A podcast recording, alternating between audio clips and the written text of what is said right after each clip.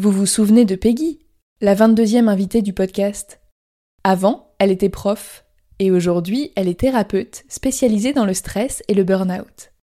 Si je vous parle d'elle aujourd'hui, c'est parce qu'elle a déjà accompagné plusieurs auditrices d'Avant j'étais prof dans leur reconversion.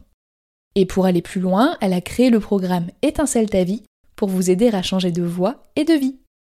Il s'agit d'un accompagnement d'un an qui va vous permettre de trouver votre nouvelle voie professionnelle grâce au bilan de potentiel. Mais ce n'est pas tout. Comme une reconversion demande beaucoup d'énergie et de motivation, Peggy vous aidera aussi à retrouver votre vitalité corporelle et émotionnelle pour oser faire le grand saut grâce à l'hypnose, la neuronutrition, la micronutrition et la cohérence cardiaque. C'est ce qu'elle appelle l'accompagnement tête, cœur, corps. Et si vous êtes en souffrance au travail, vous n'êtes pas sans savoir que tout est lié. Je vous donne rendez-vous sur Peggy Giro point F R pour en savoir plus. Je remercie Peggy d'avoir accepté de sponsoriser le podcast et je vous souhaite une bonne écoute.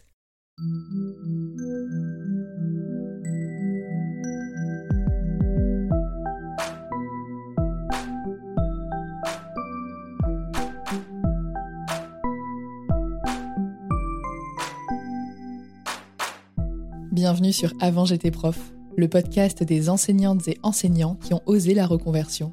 Je m'appelle Florence, j'ai été professeure des écoles pendant six ans et j'ai créé cette émission en deux mille vingt pour me motiver à quitter un métier qui ne me convenait plus. Aujourd'hui, je suis rédactrice web S E O à mon compte et j'ai conservé ma casquette de podcasteuse.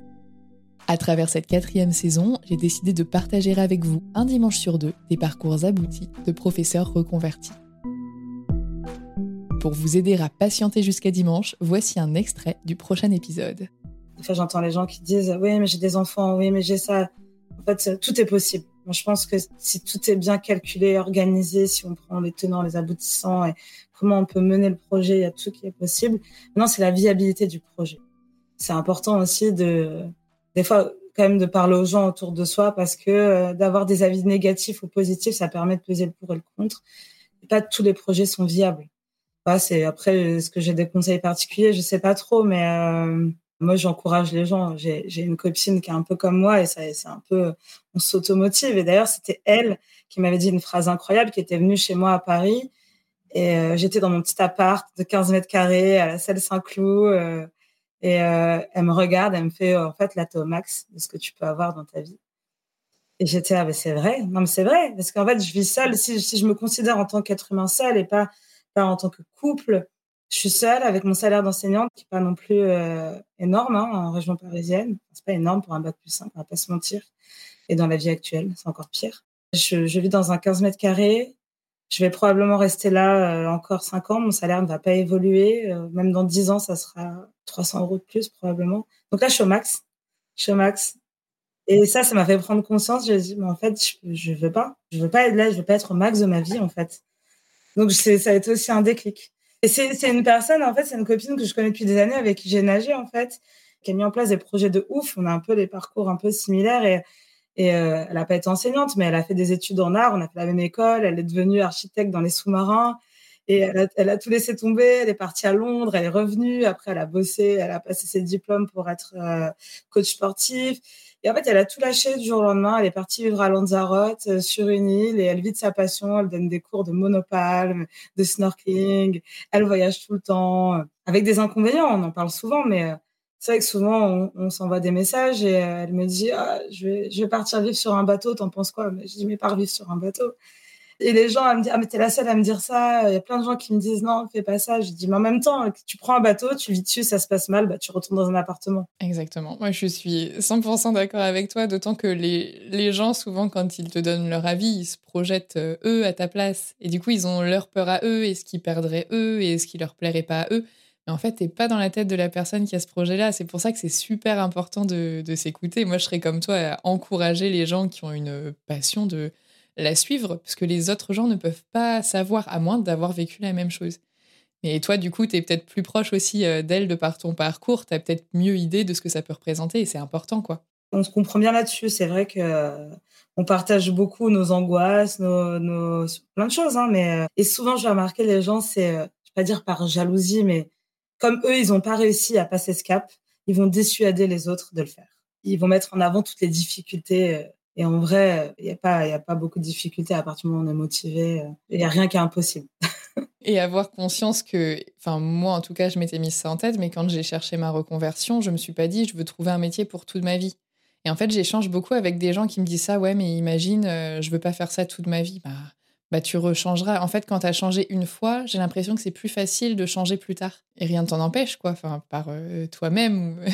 Mais c'est souvent ça. Mais en fait, c'est après, c'est ancré depuis des années. Ça, c'est beaucoup plus profond. C'est un schéma social, familial. Il faut être marié, il faut avoir des enfants. Faut... Un job de fonctionnaire, c'est... c'est très bien pour la famille, c'est de la stabilité. C'est... En fait, bah, c'est... les mentalités, elles évoluent maintenant. Et euh, de, de changer de, de job, moi, ça me fait pas du tout peur. C'est... Des fois, quand j'ai dit que j'allais démissionner à certains amis à moi, qui sont du coup dans des jobs depuis super longtemps, mais tu peux pas faire ça, mais tu t'imagines, t'as passé un concours, tu imagines toute l'énergie que t'as mis là-dedans pour après démissionner. J'ai dit, mais moi, je regrette rien.